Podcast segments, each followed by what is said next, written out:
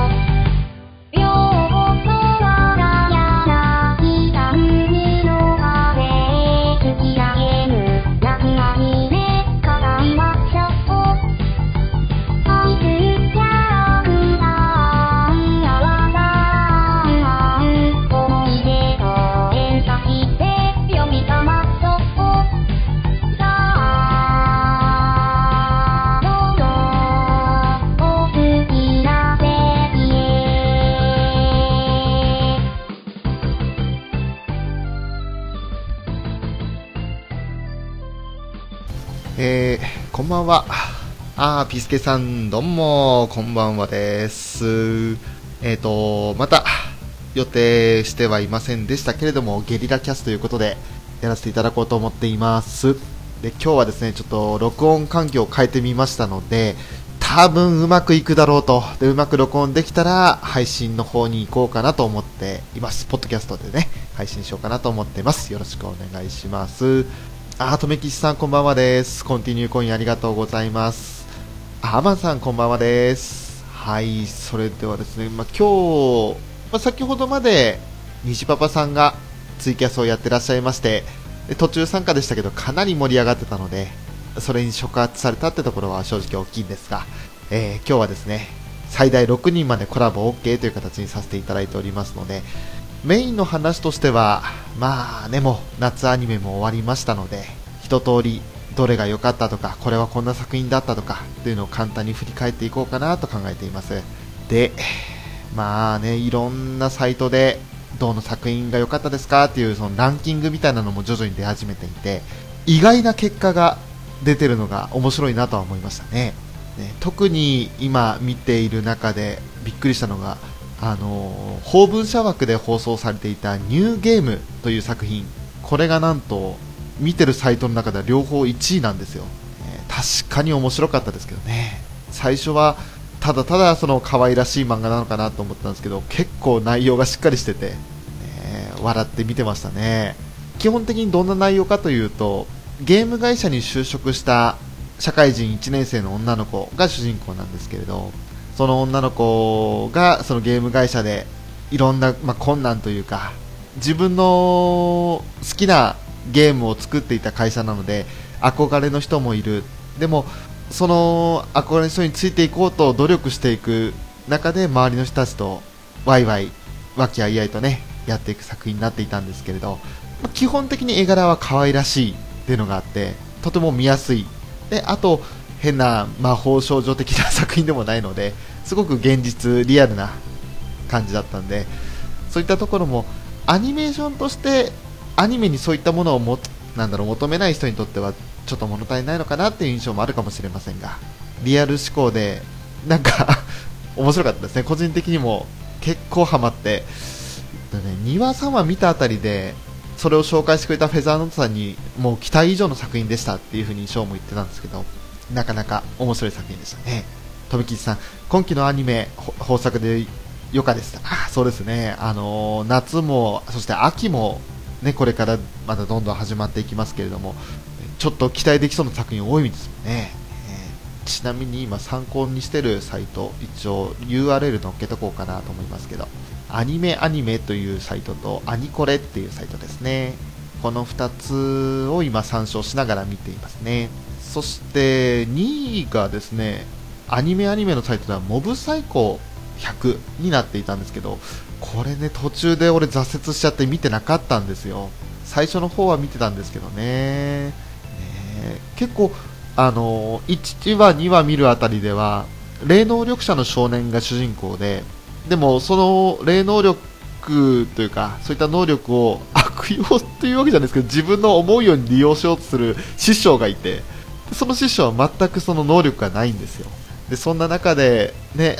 すっごい安い賃金でバイトさせられていてね、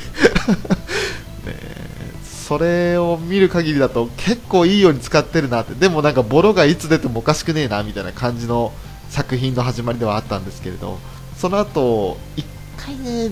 気づかないうちに録画失敗していたんですよね。時間変更があったのか単純に俺が録画の予約をし忘れていたのか分かんないんですけれど、それで気がついたら5話6話ぐらいまでもうなってしまっていて、あ、嘘って思いながらフェードアウトしちゃったっていう作品ですね。だから何かDアニメとかで機会があれば見ようかなと思いますけれども、これだけ人気なのはちょっと意外でしたね。個人的にはあんまりなんかそんなに刺さらなかったんで対してアニコレの方での2位は、賞もベスト5に上げるリライフが入っていて、これはちょっと個人的には嬉しかったですね。あ、富吉さん、モブサイコ評判いいですね。レコーダー容量足らずに見ずに消してしもうた。あー、なるほど。タイトルとかキービジュアルとかからはなんだろうこれって興味は湧くんですけど、なんか続かない感じもしないでもないっていうところですよね。だから本当にこうやってもう一通り終わって、すごい評価高いんだよって人気あるんだよってことが分かってから見るっていう、ちょっと遅れてしまう感じはあるんですけれど、ちょっと残念でしたよ本当に。もうこんなにまさかね2位に食い込むとは思いませんでしたね。でリライフの方ですね、こちらについては軽く番組内でも語ったんですけれど、某名探偵のような薬を飲むとですね見た目が若返りまして、28歳の、ねフリーターの青年が高校3年生に戻りまして、10年若くなってもう一度学園生活をやり直すと、でちょっと自分の人生を見直すっていうような作品になってるんですけれど、だいたいアニメ1話あたりで原作の5、6話分ぐらいを一気にガッとやってしまう感じの話の流れだったんですよね。でところどころやっぱりここはやんなくてもいいかなっていうようなところはうまくはしょられてたんですけれど、秘密基地の陣田さんもおっしゃってましたが、ちょっとねネタバレされてしまったみたいな話もありましたけれども、面白いネタが仕込まれていて、であと個人的にはその主人公の新たと年代が近いこともあって、ああこういうことあった、こんなジェネレーションギャップあると思うわっていうような、学校で携帯電話大広げに出したら取られるぞ先生に、募集されるぞって言われて、いやいいんだよ授業中とかで、ね、授業を妨害するようなことしなければ別に持ってくるのはいいんだよって今はって言われて、そんなっていうようなネタもあったんですよね。だからなかなか面白いなーなんて一人では思いながら見てましたけれども、あとはそうだな、ちょっとねトラウマを抱えてる主人公なんですよ。でネクタイが結べないだとか、ちょっとその辺はねあえて何も言いませんけれども、そういったところもあって結構面白い作品だなと思って、個人的にもこれは高評価ですね。そしてですね、続いて3位に食い込んでるのがこれが「あまあまと稲妻」ですね。これはもうね言わずもがなというか、最高に泣ける作品でしたよ。ほっこりする作品でしたよ。あ、にじぱぱさんこんばんは。先ほどはツイキャスお疲れ様でした。にじパパさんに触発されてゲリラキャスやってます本当にねあまあまと稲妻に関しては、今月末にですねアニメカフェの方でも収録予定になっておりまして、おそらく11月の初めか、10月末かなにはもしかしたら配信できるかもしれないんですけれど、ご自身の番組でも3話ぐらいまではね定期で語っていらっしゃいました、猫やんさんをお迎えして、私どもで話させていただこうかなと思っています。もうこれはね楽しみですよ。ああ、相棒できましたね。ウラキングさん、アママとサンダーボルト、稲妻ですけどサンダーボルトって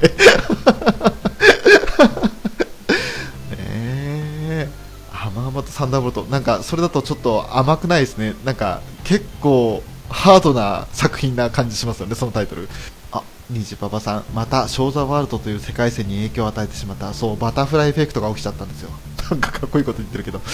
もうね、ちょっと未来を変えてしまいましたね。とめきちさん、アマアマとサンダーボルト宙域。何かこうね、大変なことが、戦争が起こりそうな予感がしますよね。甘くないです全然。もうね、アマアマと稲妻はつむぎちゃんがもう可愛くて可愛くてね、あんな娘いたらもう親バカになるだろうなと思いますよ、本当に。もうね、思い出すだけで結構うるうるきちゃうんですけど、あの作品も。ウラキングさん、戦場で流すのはもちろんマジカル。あれ、それやったらかなりその戦場な感じがなくなりますよね。すごいほっこりしちゃいますよね。とめきちさん、うまく混ぜてきましたね。ジャズと血と荘園でむせるアマモトサンダーボルト。ねえ、もうなんだろう、すげえジャズの音が聞こえたらもう最後なのに。そういえばサンダーボルトはまだ結局見ないままでありますけど、あれですね、来月新しいそのあれはなんだ、ジオリジンの方かの4が出るということで、アニマックスの方でも11月6日にジオリジンの3が放送されますね。今日番組表見てたら30日後におっと思って、で一応ね、録画予約はしておきましたけれども、にじパパさん、サンダーボルトカフェ。サンダーボルトに特化して話せたらいいんですけど、全く見てないから何も言えないという。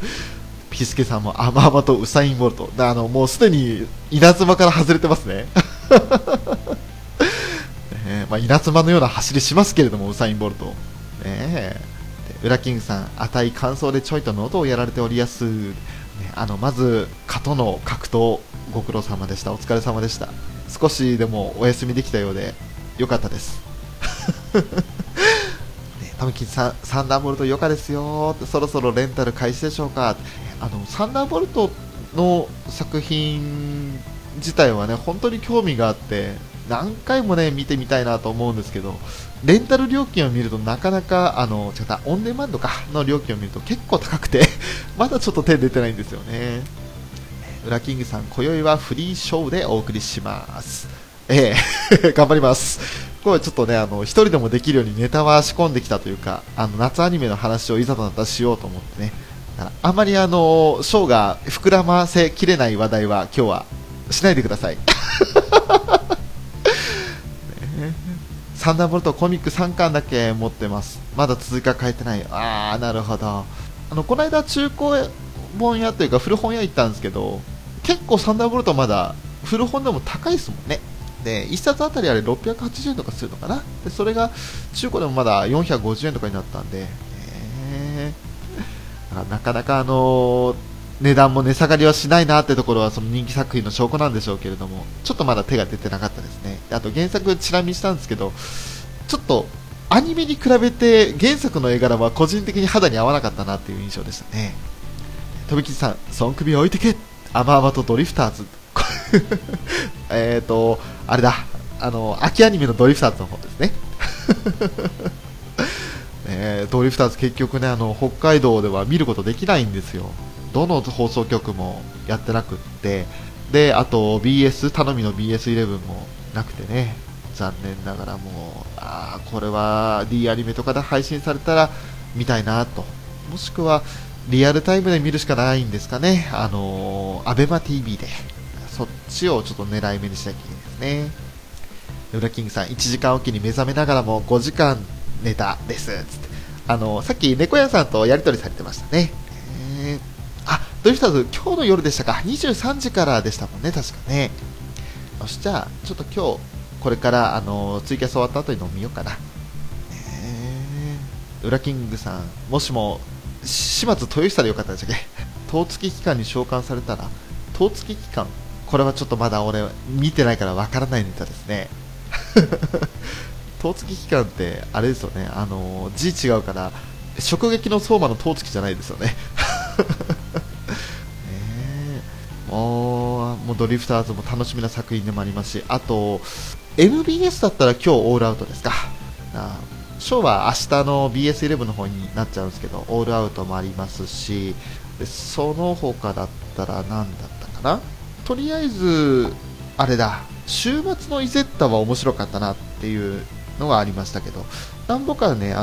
秋アニメで見た作品の中でつぶやいたものはあるんですけれども、その中で見る限りだと意外と面白かったなっていうのが週末のイゼッタであったり、あと昨日あたり確かサッカー見る前につぶやいたものがあったんですけど、何だったかな、そうそう、トリックスターだ、トリックスターのあれなんかサブタイトルついてるんですよね、江戸川乱歩少年探偵団よりという作品かな。もうその辺もなかなか楽しめましたね。虹パパさん、今日初めてツンラジ聞きました、ファイターだよ。そう、あれはねダメですよ。俺つぶやかないようにしたんですよね。いつものなんちゃんだとかうららじとかと同じようにツンラジも一応ずっと聞いてるんですよ。であとずっと録音もしてるんですけど、今週のはやばかったですね。もうダメだ、もうダメですよ。鼻水詰まっちゃうな、あれもう思い出したな。ね、だから、本当にファイターだよじゃねえっつーのっていうのはね。もう、確かにファイターですよ、えみつんは。本当にいろいろありましたけども、そう、それに合わせてあと、ツンラジの中で言われたのがアイキャラという番組があるんですけれど、それはニコ生の方ではね、全部今からでもシーズン1とシーズン2と全部見れるんですけれど、それに関する情報もあったので、ウラキングさん今余裕ですっていうふうに言ってますけど、この余裕ですっていうのは魔法の言葉ですね、その番組におけるね。もし興味ある方ね、アイキャラっていうカタカナでアイキャラですねという番組がありますんで、結構ね見たら面白いですよ。えみつんが出演しているその桐原愛最強のヒロインを決めるっていうテーマのものも他に、その他にも28歳の遅咲きアイドルのねさやべえのねやつとか、もう19歳の本当のアイドルが出てきた瞬間にすっごい引き立て役になってしまって残念な結果になっちゃうんですけど、残念な結果ってわけじゃないか、だんだん蚊帳の外になっちゃうんですけど、ね、すごい有名声優さんもたくさん登場してて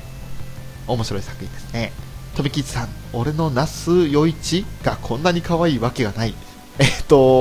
妹的な感じですか、俺妹的な感じですか。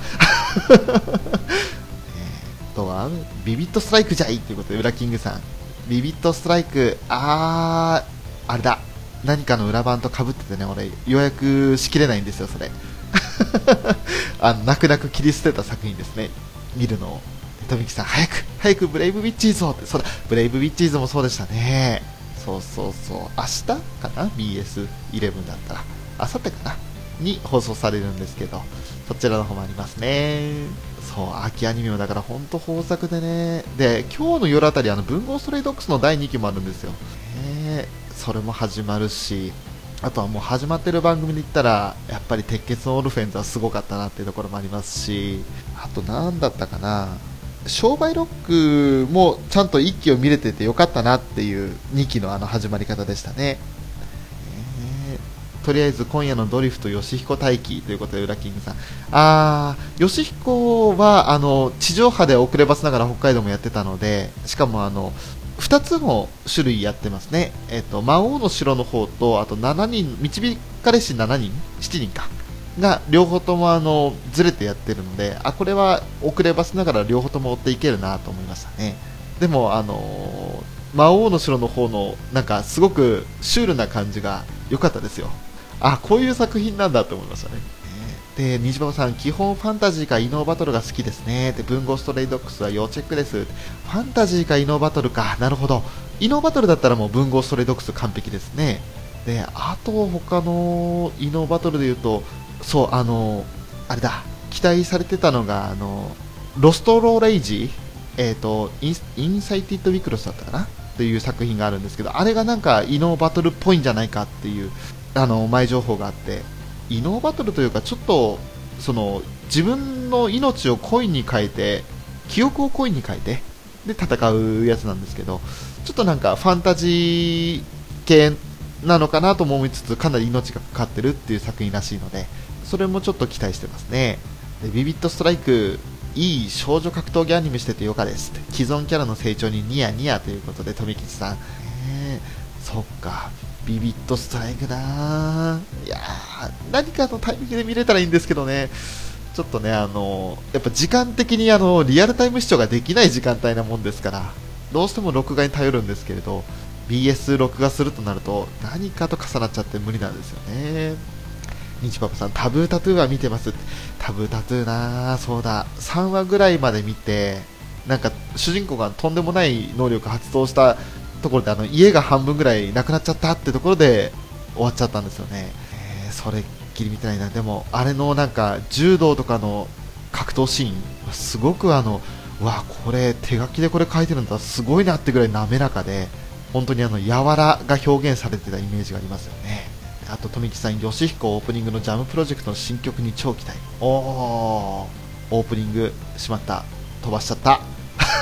あれ違う、やってなかったのかな、俺が見たときは。なんかオープニングなくて、そのまま最後のエンディングだけになってた気がするんで、2話のじゃあ方で披露されるのかな。なんか見た覚えがなくてすいません、今ふっと思いつかなかったんで。にじパパさん、でもレールガンの方が面白かったって、昔のアニメで全然満足できてしまう。いやー、一気に見れるってところも大きいですよね。もちろん内容もそうなんですけれど、楽しいと思ったら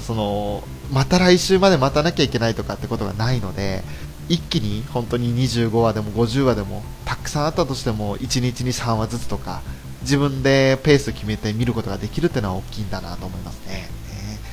レールガンもね、本当にピスケさんと2人で話させていただきましたけれども、当初の裏キングさんへのプレゼン予定は全くなくなりまして、よっしゃ2人で楽しもうぜっていう、そういう状態で話させていただきましたよね本当に。あとは今、とめきちさんと裏キングさんでビビットストライクの話が盛り上がってるんですけれども、ね、ちょっとここね、すいません、話割り込めなくて申し訳ないんですが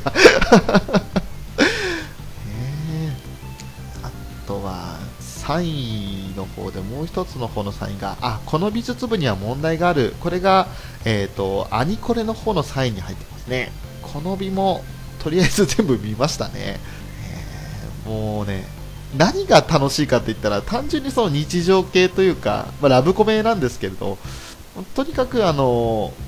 美さんが可愛いんですよただそれだけっていう、もう本当にそれだからこそ楽しいのはあるんですけれど、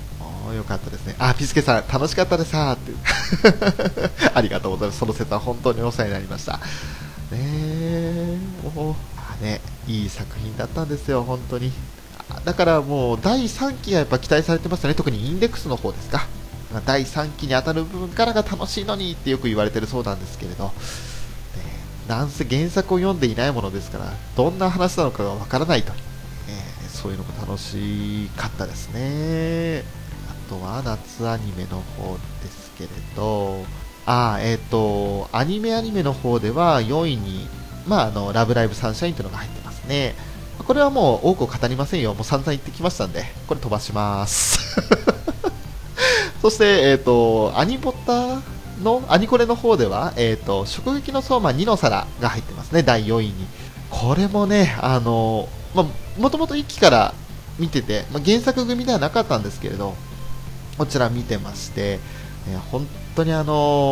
まそうな料理を描くんですよ。で、ただただ料理を、うまそうな料理を描くだけじゃなくて、なぜか知らないけどうまいもん食ったらね、服が弾け飛ぶんですよね。で、裸になって、で、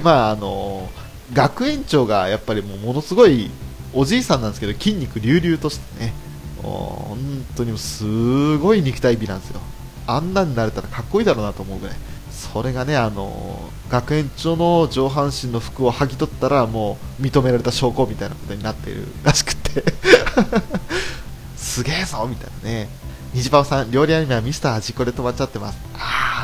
料理アニメはね、もう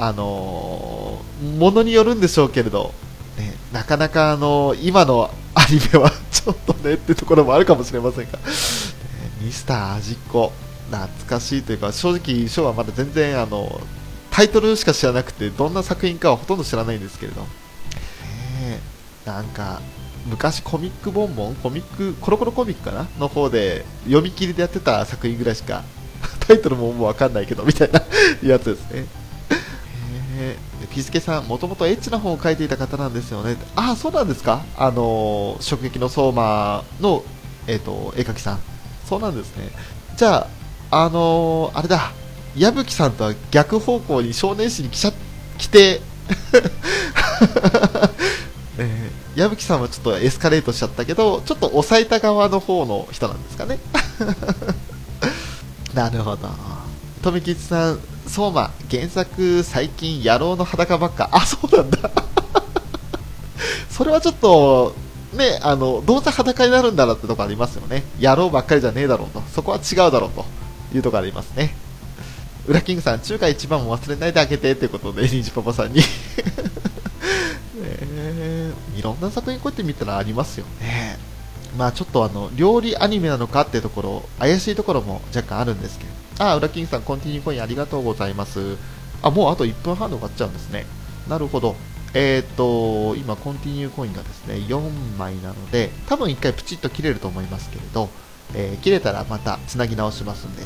ああ、にじばおさん、ありがとうございます。コンティニューコインいただけたんで、じゃあこのまま続けさせていただこうと思います。どうもありがとうございます。ナリアコンティニューだってウラキングさん今おっしゃってますけど、ナリアごめん、ちょっとわかんないです。料理アニメといえばクッキングパパということで、とめきちさん、クッキングパパもね、もう絵柄とかどんな登場キャラクターなのかっていうのは絵はわかるんですけどね、内容が全く読んだことないっていう見たことないっていう、本当にこうやって考えるとアニメってすごい量ありますね。もう当たり前かって、もう毎シーズンごとに20、30、40とアニメ出てるんだから、年に新しく生み出されるアニメーションが100から150あるってことですもんね。で、ブラッキングさん、無駄遣いせぬよう励みなさい。これは、なんかの作品なんでしょうけど、これわからないな、拾えないな、申し訳ないですね。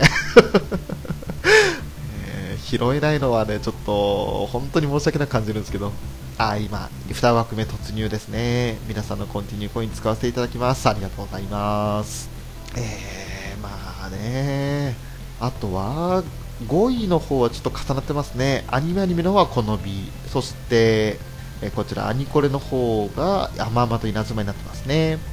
あと重なってない作品で言ってくると、あ、6位に91デイズが入ってますね。91デイズはもう良かったですね。かなりもうね、シリアスな展開で、まあ、最後もね、劇的な、あれどうなるんだろうっていう終わり方になったんですけれど、どうなったんだろうかっていう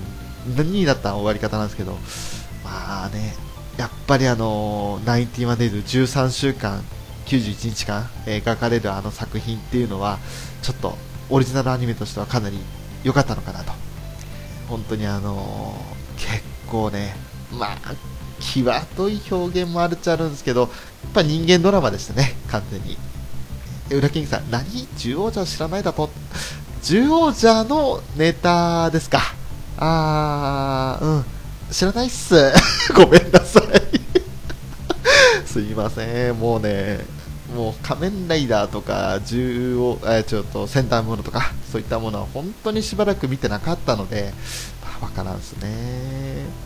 とみきさん、ジン様っていうことなんですけど、これもうわからないな、ごめんなさいね。申し訳ない。ブラッキンさん、91デイズ、フランス映画を見てるような最後。いいですね。もうなんか全体的にそんなイメージな作品ではありましたよね。もうね、本当に91デイズはね、それこそこれはネタバレしちゃいけないっていうところがあるので、ね、人物相関図とか、もう毎週公式のツイッターでは更新されてたんですけど、あれね、ちょっと公式ツイッターの方が、BS で見るよりも早く更新されちゃって、一番がっかりしたのが、とある人物が、まあ、お亡くなりになるときに先にネタバレされちゃったと、知るんかいこいつって思っちゃったときがあったんですよね。それはもうショックでしたね。公式ツイッターのフォローを解除しようかなって一瞬思いましたけれども、それだけはちょっとうわーここでこの人かっていうのはありました。ピースケさん、最近のレンジャーの一押しはゴーカイジャーだということでゴーカイジャーですね。で、あとウラキングさん、ジニス様とニャンコ先生はと同じ人だぞ。中の人同じなんですか。へえ。あ、そうだ、夏目友人帳も面白かったですね。安定のもういい作品でしたよ。もう1話からなかなかこうハラハラドキドキする展開もありましたし、ほっこりする展開もありましたし、詰め込んでるな1話からと思いましたね。で、飛吉さんの推しレンジャーは真剣ジャー、なるほど。もうね、豪快ジャーと真剣ジャー、これは豪快な戦隊ものと真剣な戦隊ものってことなんですかね。わかんないんだよな。もうダメだね、もう戦隊もの弱いからウラキングさんに助けてもらうしかないですよ、この辺は。もうね、今すごいマーベラス推しとかカカチ先生も入れてとか、なんかいろいろ盛り上がってるんで、ちょっとすいません、どうかピスケさん、とめきちさん、ウラキングさんのお三方で盛り上がっていただければと思います。で、ウラキングさん、トウコさんに怒られたいぜ、その怒られたい願望がね確かにたかしくん、どっか出かけるんだったら一言言っていきなさいってね、怒られてましたね。急にジョギングしたくなってっていう苦しい言い訳って、相変わらず5期になっても苦しい言い訳だな。ゴーカイジャンは宇宙海賊、真剣ジャンは侍ですね。なるほど。へえ、そうなんだ。真剣じゃ、真剣白肌りの真剣あ、でもそうか、真剣の真剣か。で、あと豪快じゃ、航海の方から来てるのかな、海賊でも宇宙か。なるほど、宇宙海賊ってクロスボーンヴァンガードしか出てこないっていうねあとは博士が可愛いということで推しだということで盛り上がってますね。なるほど。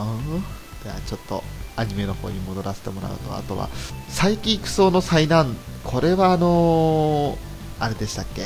朝のなんだったあれ、名前忘れちゃったけど、おはスタじゃねえかあれでやってた短いアニメだったかな、ね、神谷博さんがやってらっしゃって、なんか舞台化されたりするという話もあって、かなり盛り上がってる作品ではあるみたいなんですけど、結局1回も見ないまま終わっちゃいましたね。あとはアルスラン戦記と天境のアルデラミンも入ってますね。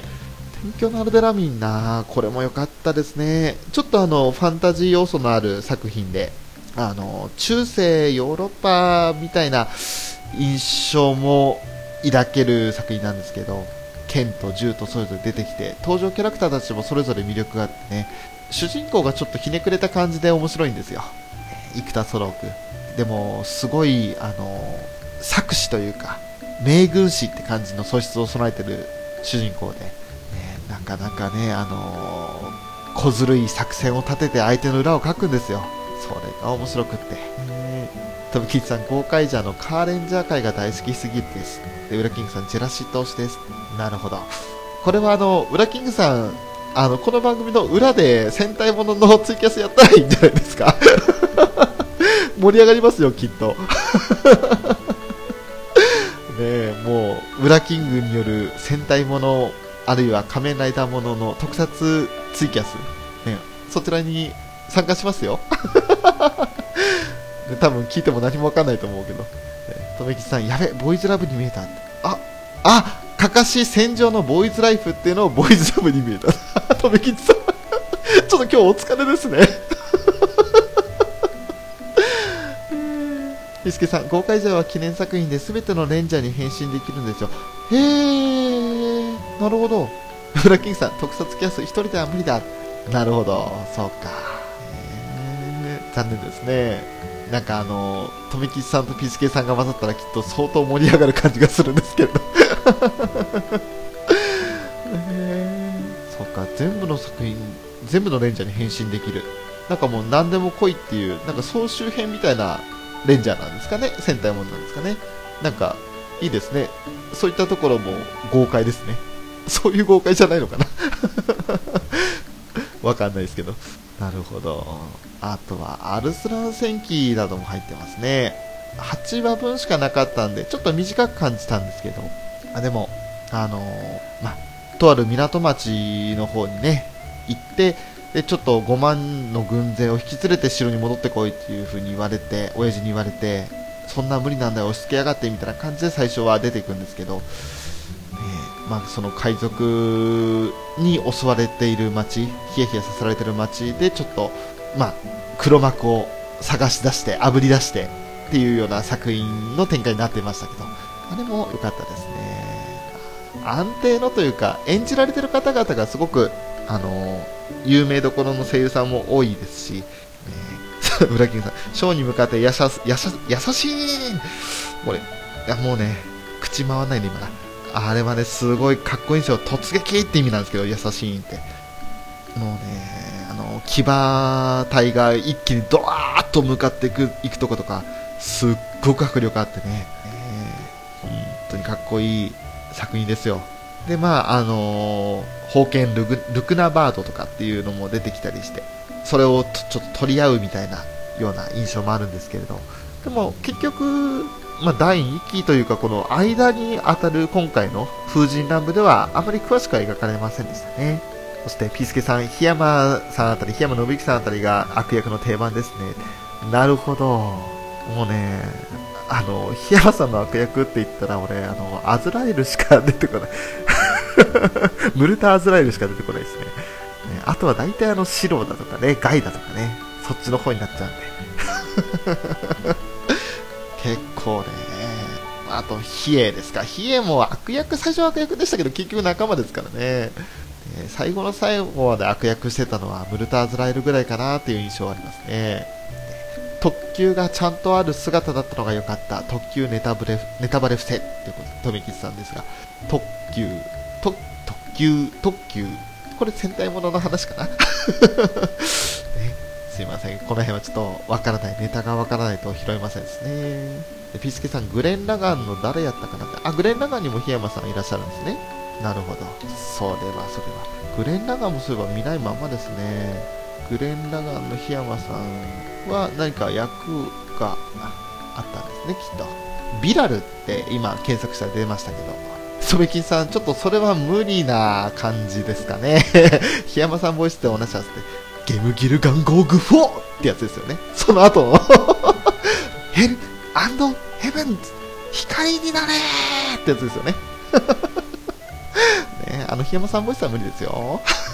ショーボイスですよ、完全に。ウラキングさんは、獣人のあいつってことで、ピスケさんが多分ビラルでこれ共通なのかな。ウラキンさん、ウィータそうかそうか、グレン・ラガンもな、この間虹パパさんが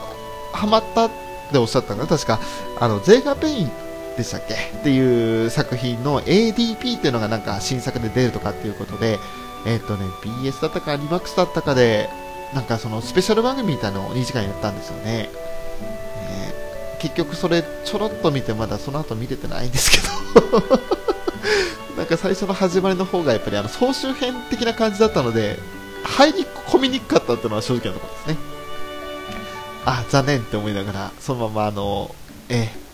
わっちゃいましたけどもゼーガペインの方はあれ劇場版が相当10年ぶりぐらいなんですか、作られたのが。だからそれがね楽しみ見だって今富吉さんからのコメントもいただきましたけれども、やっぱり見なきゃゼーガペインどんな作品かっていうのを知っとくだけでもね、多分見た感じだとロボットものなのかなっていう感じはしたんですけれど、結構なんかキャラクターの感情の揺れ動きっていうのが総集編でも少し描かれてい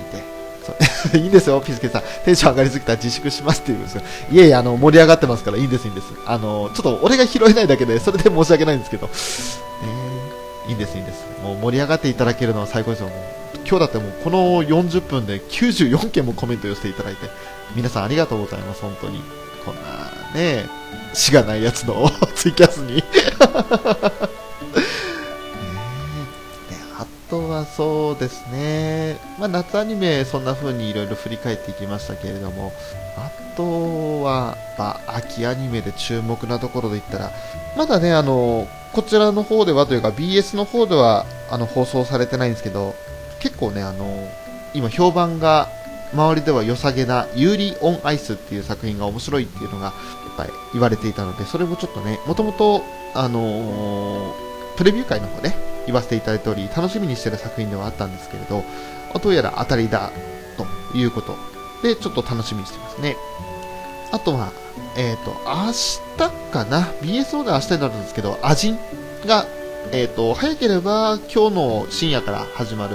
地区もあるんですけれど、そちらですね。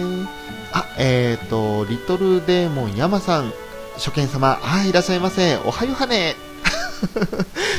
いらっしゃいませ。ウラキンさん、有利録画したけどまだ見てない。そうでしたか。まあね、有利はなんか思ってた展開じゃなく、最初なんかいきなり落ちぶれて引きこもるみたいな展開らしいんですけどねえ、それもちょっと楽しみにしつつ。富吉さん、ゼーガの花澤香菜さんの拙さがいいです。きょうちゃん、あれ花澤さんだったんですか、演じられてるの。なるほど、そっかそっか、へえ、それはちょっと意外でした。正直その拙さが若干気になってはいたんですよねそっか、ちょっともう一回ちゃんと見ますね。リトルデーモン山さん、アジン見なきゃだなーって。そう、アジンはですね、ちょっともう劇場版の方を見れてなくて、1期も全ては見れてないんですけど、原作読んでて、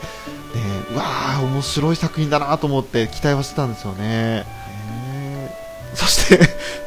ズラ丸降臨ということで、そう、やめるズラってウラキングさん演じしてるんですけどウラキングさんね、まだツイキャスの方は更新してないですけど、ツイッターの方だったらもう画像元に戻されたんでね、もうずら丸になってないんです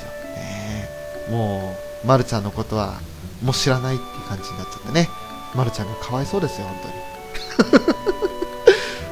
ピスケさん、アジン思ったより出来が良くて見たい気持ちはマックスです。その CG3D アニメなんで、ちょっと抵抗感が残ってしまう人もいると思うんですけれど、あれだ、ちょっと待って、出てこない、何の騎士だったっけ、シドニアの騎士の時よりかはやっぱりアニメーションの連動も上がっていますし、かなりリアルで、なおかつプレスコという方法を取っていて、先にその声優さんが演技をする、何も映像も見ないでその音を取って、その口調とか喋り方に合わせて映像を作っているという作り方をしているので、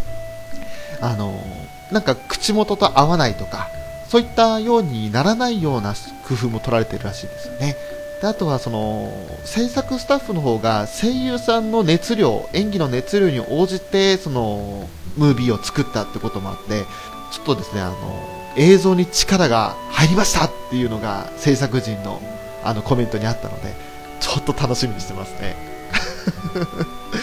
で、ウラキングさんはアジン、とりあえずエンディングだけ確認しますということなんですけど、エンディングがね、エンディングオープニングじゃなかったかな、フリップサイドとアンジェラ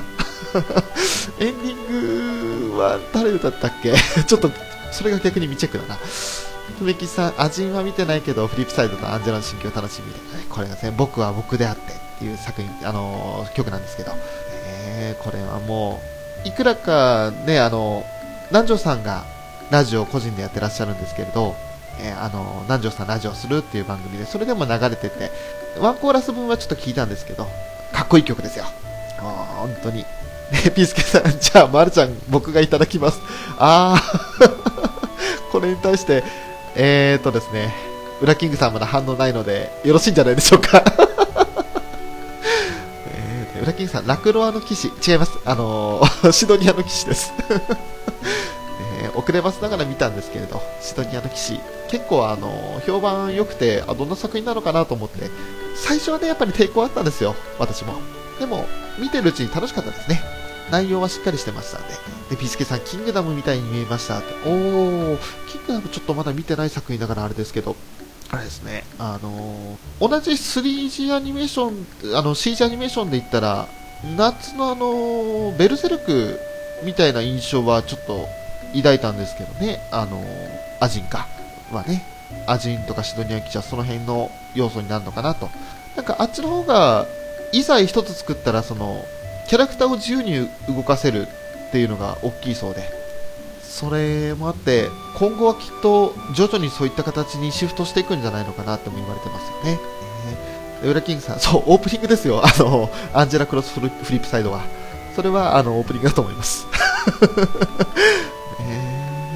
とみきさん、フリップ、アンジェラ曲、ライブで聴きたい。兄様じゃないと無理かな。ですね、兄様とあと10月22日の、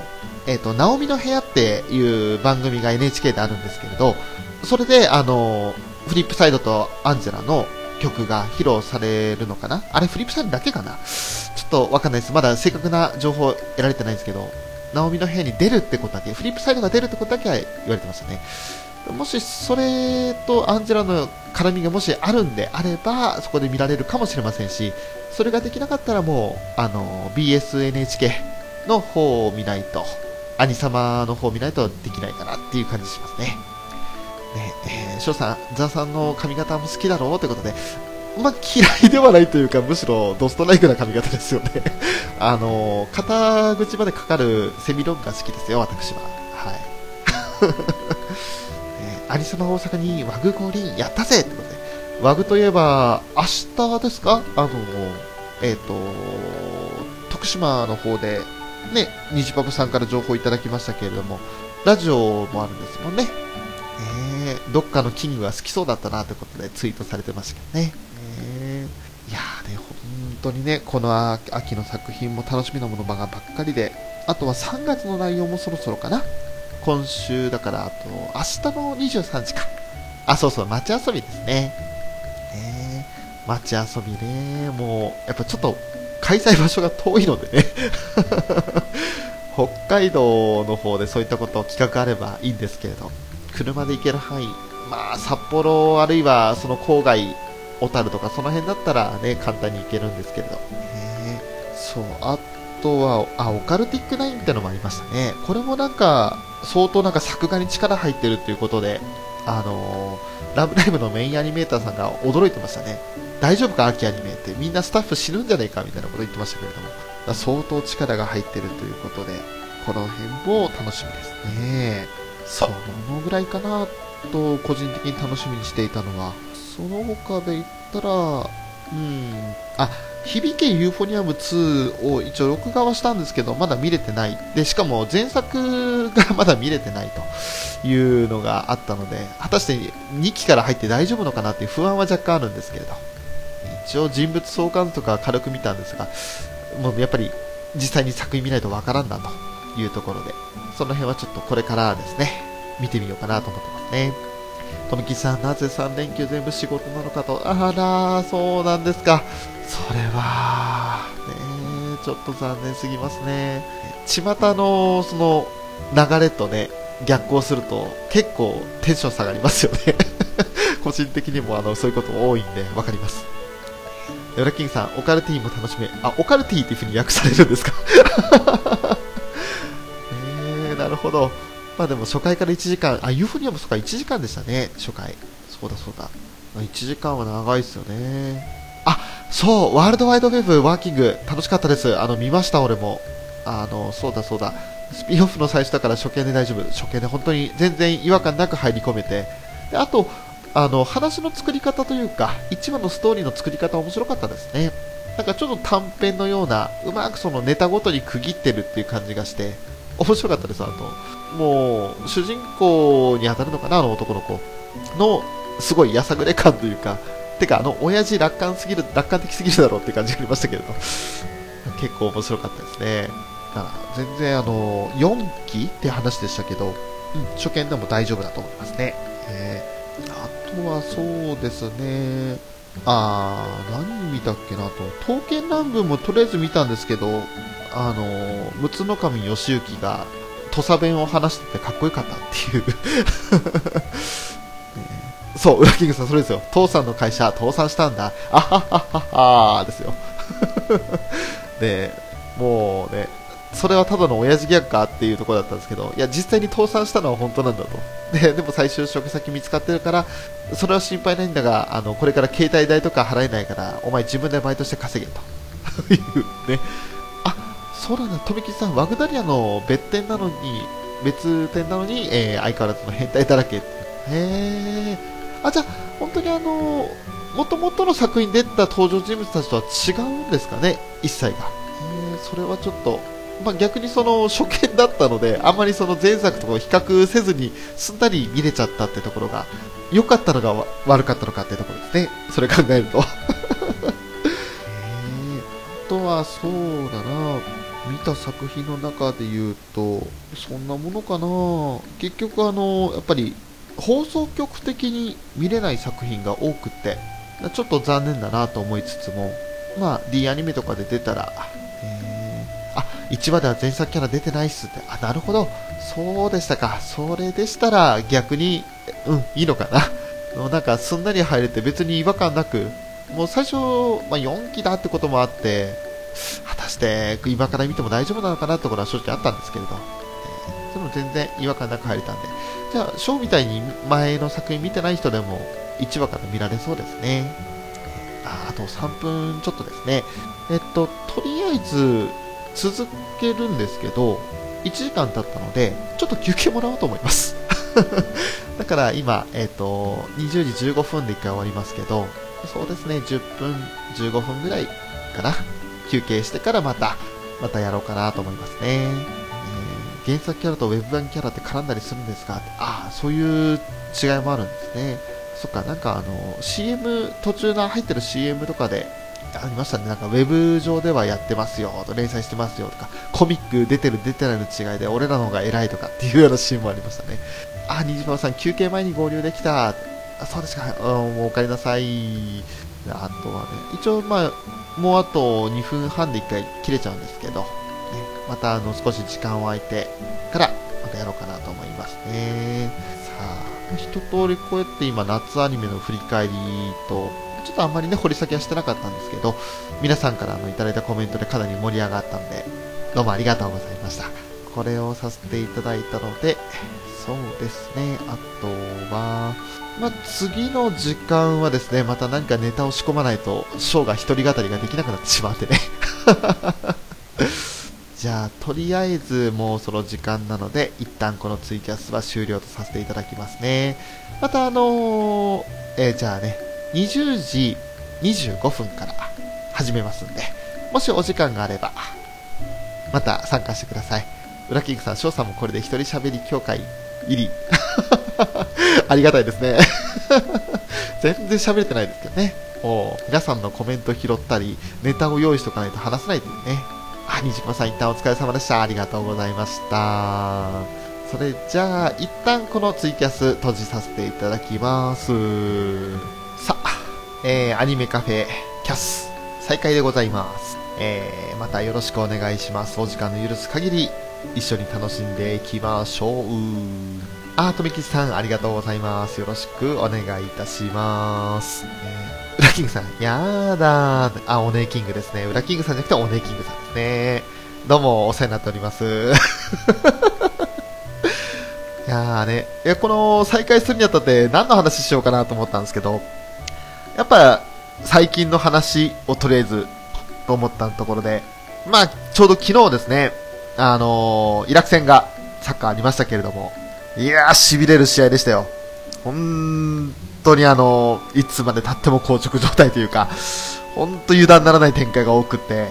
でなかなかこう攻めあぐねるというかね、すごいんですよ。守りに入るときもう全員守備徹底してて、あとはもう奪ったら速攻の攻撃ってところもあるんですけど、それ以上にもうカウンターだけを狙ってるんじゃなく、ガンガン攻めてくるんですよね。それがね、見ててもヒヤヒヤさせられて、で中央のその底、ボランチ、中盤の底でボランチっていうのがいるんですけど、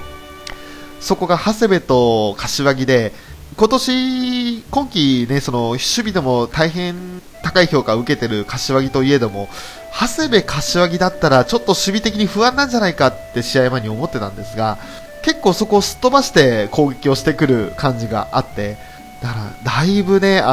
サイドバックも出るに出られないで、出ても結構その結果に結びつく攻撃ができないっていうのも多かったので、結局最後崩したのは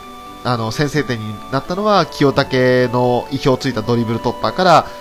本田圭佑を経由して、で右側走り込んだ清武にラストパスを送った後、そのパスをダイレクトね中央に流して、そして原口がヒールで流し込むという展開でしたけれども、ちょっとね、清武の方がオフサイドポジションにいたんじゃないかなって個人的には思ってはいるんですが、それはとりあえず審判の判定にも助けられたなというところもありましたので、いいかなと、結果として先制点という形になったのは良かったかなとは思いますね。で結局その後ね、やっぱり後半15分になるんですが、セットプレー、相手のフリーキックからのヘディングで流されてのゴールという形で同点にされて、でまたそこからね、本当にうまくイラクは時間を使うんですよ。対して軽い当たりで、ね、大きな怪我もしてないだろうに痛い痛いっつってやりやがって根宿しようと。で挙句の当てにそれで取られたロスタイム6分が長かったっつって文句を言い出すという。イラクの方でもね、国内情勢がちょっと厳しくてホームで試合ができないで、ホームアドバンテージが得られないっていう状況の中で、いろいろアウェーだとか、あるいは第三国での試合を強いられている状態だったので、なかなかそのイラク自体も結果出せてなかったと。で今回その日本に負けたことで結果3敗なんですよ。だから余裕がないのは確かなんですけれど、あとは監督がね、謎の武装集団に自宅襲撃されたとか、そういったことネガティブなニュースもあったので、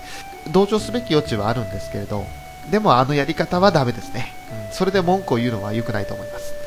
す。結果的にその最後は山口蛍という途中交代で入ったボランチの選手のもう地を這うようなミドルシュート、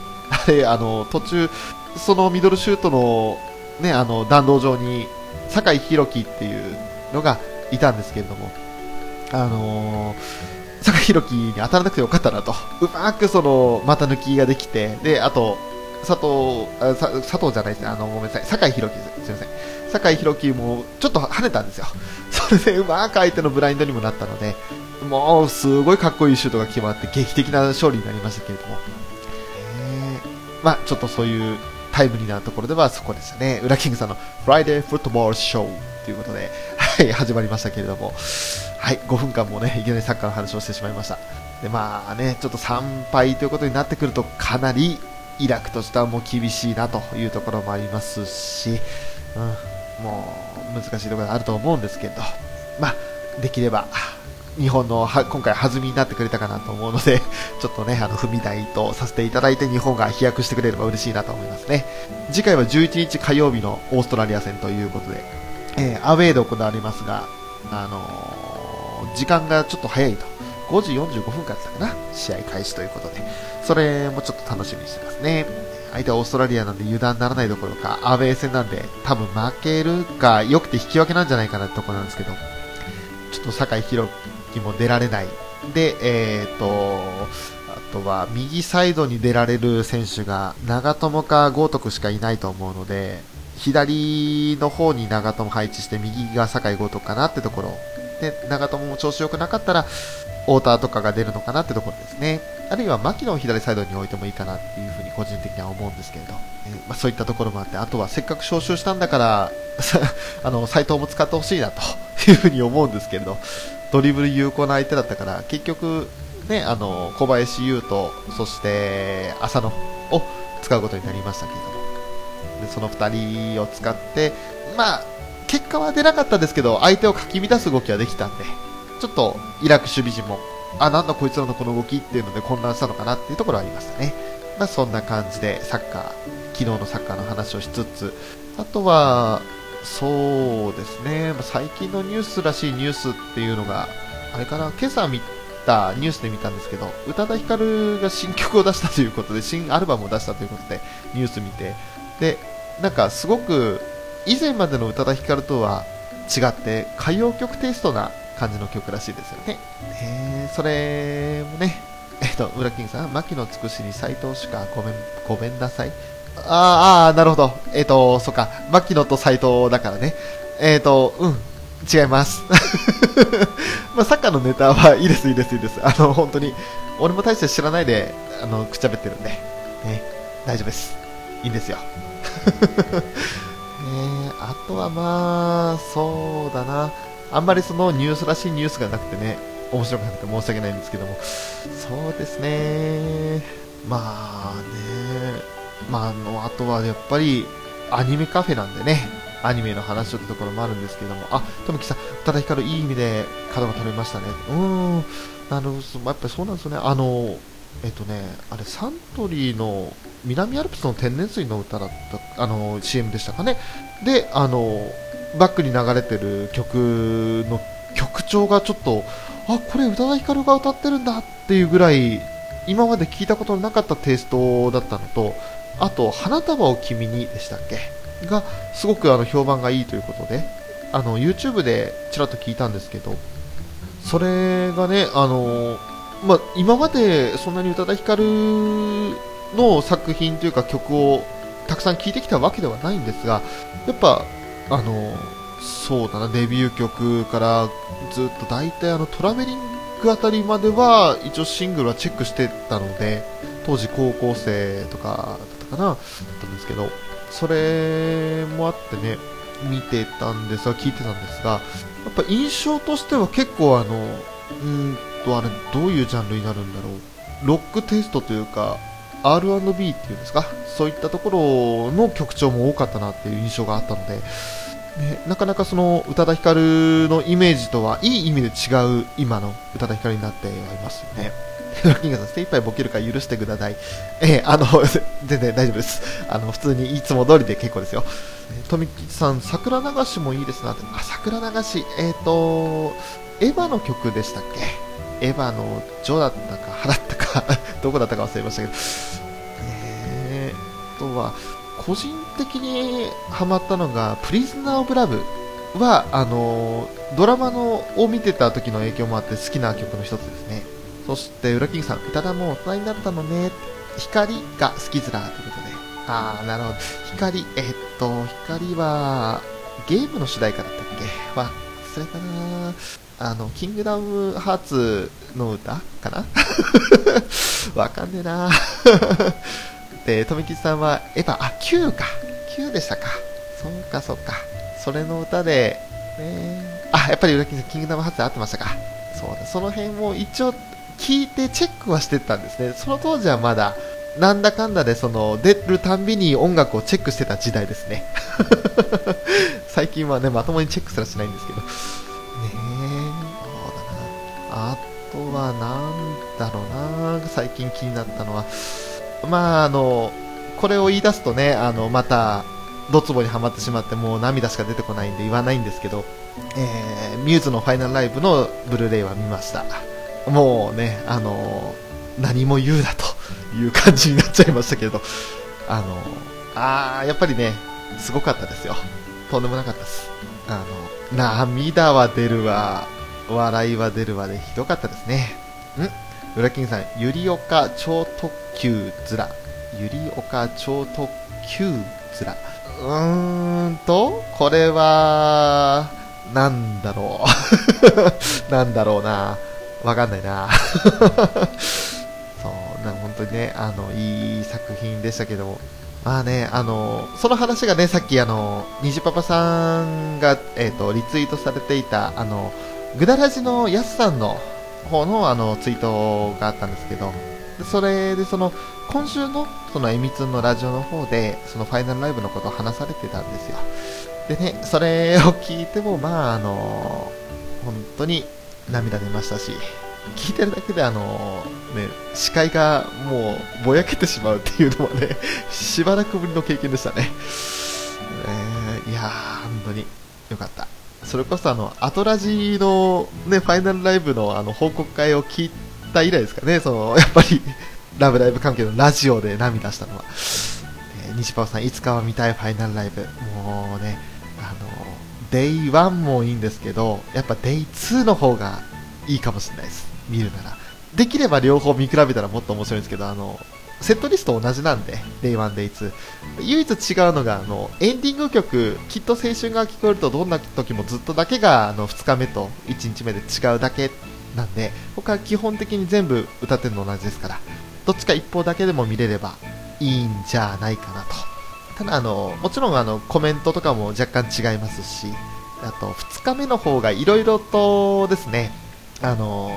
まあキャスト陣もだいぶ感極まるところもあるので、その辺も含めておすすめは Day2 です。なかなかねブルーレイとかで、買うたなってくるとね、大変な金額になりますから、だから本当に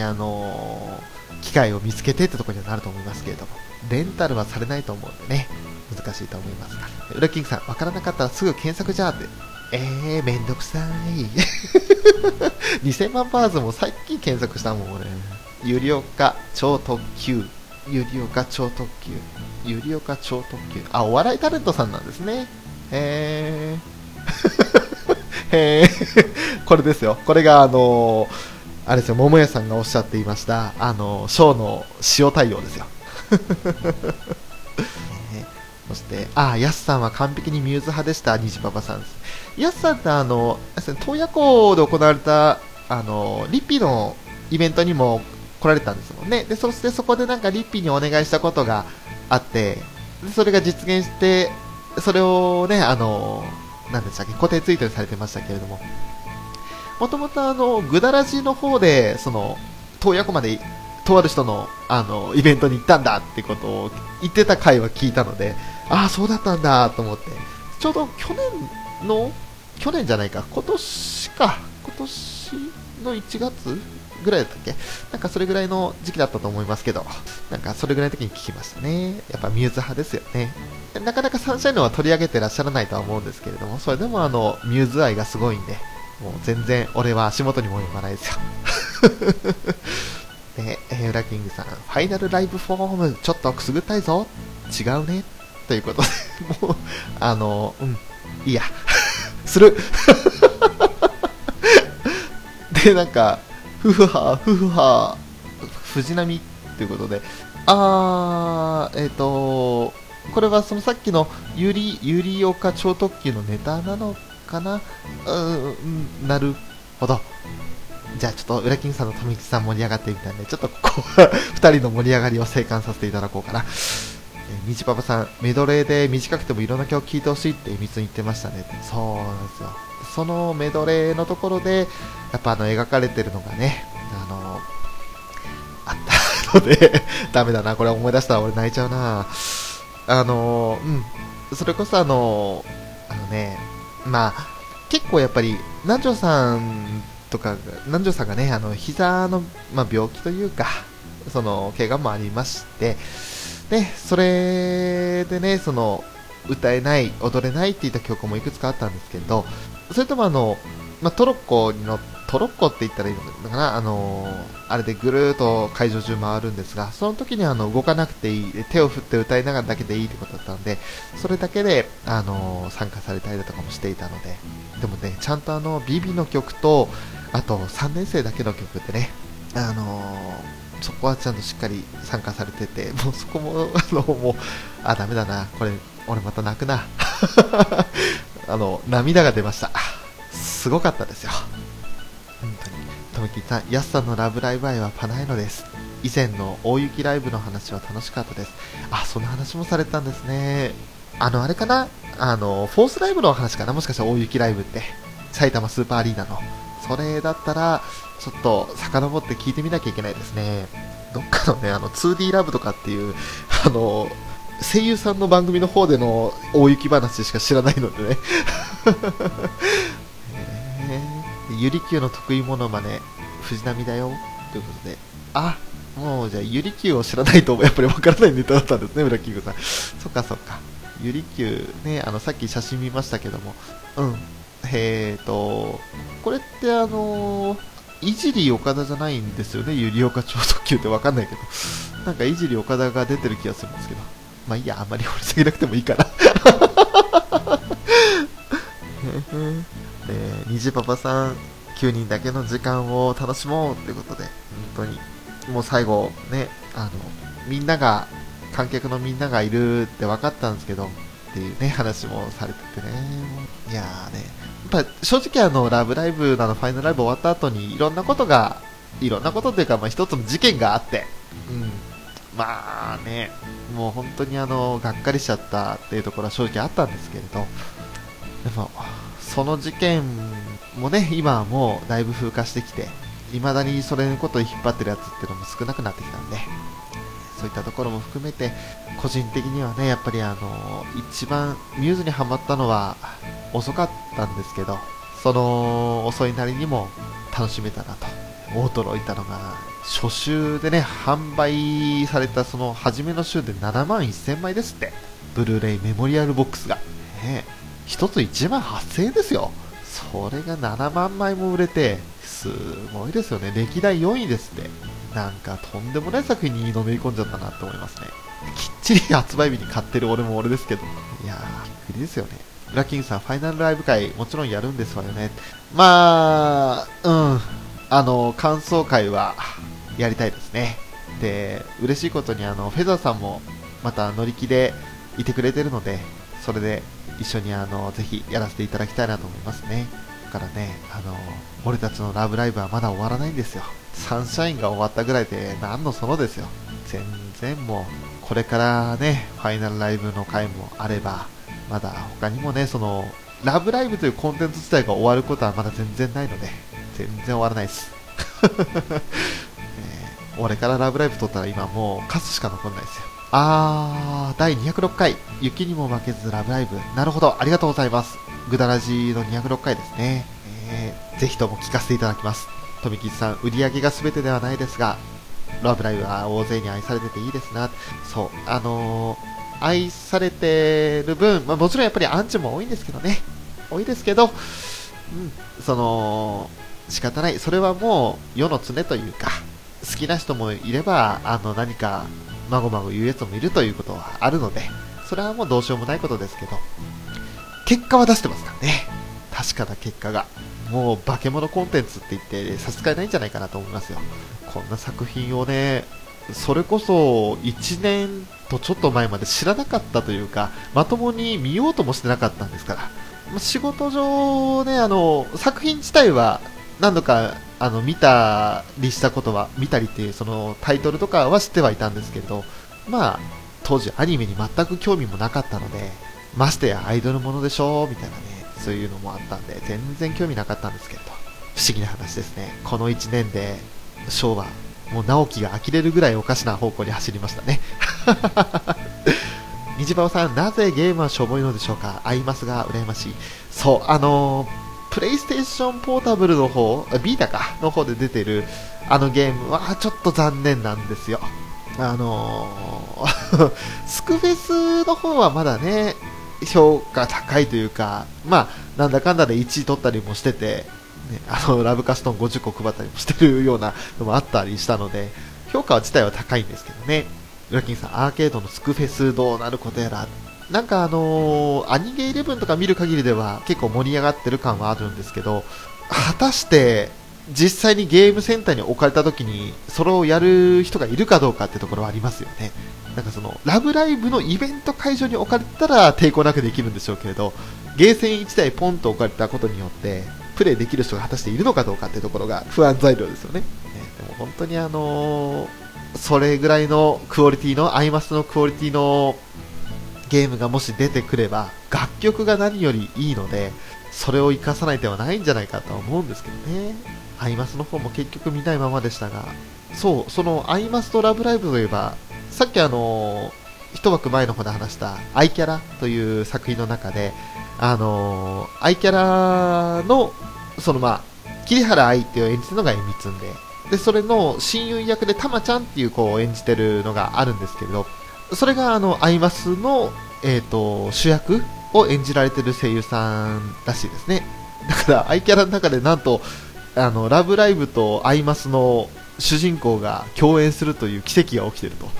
という話があって、あ、そうなんだと思いながら、もう全然ね、アイマスの方がよくわかんないんで、そのままスルーしちゃったんですけど、まあね、裏キングさん、ラブライブは舐めるなよ、長男です確定やまあ実際にイベントとか池袋サンシャインシティとかで行われたイベントでは長蛇の列できたらしいですよね。だからそれぐらいになってくれたらいいですけれども、でも逆にその並んだ先にあるのがラブライブだっていう風になると周りの目を気にする人が結構いるんじゃないかなって気はしますよね。にじまおさん、ミューズのライブが見れるなら PSVR 買うなーっていうことで、そうですね、やっぱ臨場感とか違うでしょうね。富吉さん、アンチなんて関係ないのです。だからパンツだろうがお尻アニメと言われようが自分にとっては熱血ミリタリーアニメ。あれ何言ってるんっていうこれストライクウィッチーズの話ですねね、ミリタリーアニメ、ね、だからプレビュー会の方でも果たしてこれはミリタリーでいいのか、それともおパンツアニメなのかっていうところがあって、あ、これはどっちに転ぶかわからんっていうところの話をしてましたけれども、結局そう何かのきっかけがこうやってないと見ようと思わない作品ってのが多いので、そういったね、そのきっかけ残しにしたいなってところはあるんですけど、今度とりあえず見てみて、じゃあ果たしてそれ続けられるかっていうところがね、作品によってはあるもんですから、そこがね、後々になって実は人気あったんだよって、さっきのモブサイコみたいな感じでなっちゃうのが残念なところでもありますかね。ラッキングさん、奇跡だよグリーンだよ。それは地下のセリフがそうなっちゃいますかで、にじパパさん、カンコレアーケードすごいらしいですね。これはもうカンコレをやってらっしゃったのは、あれはどこの番組さんだったかな、愚者級かな、なんか他の番組のカンコレのアーケード面白いっていう風に話を聞いたような気がするんですけど、なんか相当盛り上がってるっていうのはなんかちらほら聞きましたよね。ラキングさん、パンツじゃないもんあ、仕方がないラジオ、ああそうでしたか、そうだそうだ、なるほど。そう、結局ね、盛り上がっている作品ってのはその人それぞれのところもあって、なかなかこう自分の中では記憶に残りがたいってところがあったんですけれど、あとは富吉さん、戦乱かがらのために PSBR 買わねば、おっぱいおっぱいなんか VR のもう発売があさってじゃねえや、来週でしたっけに迫ってるんですもんね。それでちょっとアニゲイレブの方見たら、なんか結構リアルなびっくりするのがあるらしくって、それを見てあーっと見て思いましたね。まあちょうどね、その VR もうあと PS プロ4プロもあったんでしたっけね、そろそろ、やっぱりもう今ね、ゲームに全く興味を示してないところがね、露骨に出ちゃってるんですけれどあとはカンコレ設置当初はめっちゃ並んでましたが、今落ち着いてるみたいということで、ウラキングさん、そうか、スクフェスはカード出るんですかねということなんですけど、どうなんでしょうね、アーケードスクフェスの方は単純になんかプレイヤーカードみたいなのがあって、プレイ履歴とかだけが残るような感じになるんでしょうかね。それこそクイズマジックアカデミーみたいな感じで、なんか記録だけ残せるカード、それともキャラクターカードとか出るんだったら、それはちょっと面白いですよね。それ目的でプレイするってのもできるでしょうし、トムキッチさん、カンコレアーケードナチさんのカードが欲しいということでもうあと20秒だ。一回この枠切れますけれども、またつなぎ直しますんでよろしくお願いします。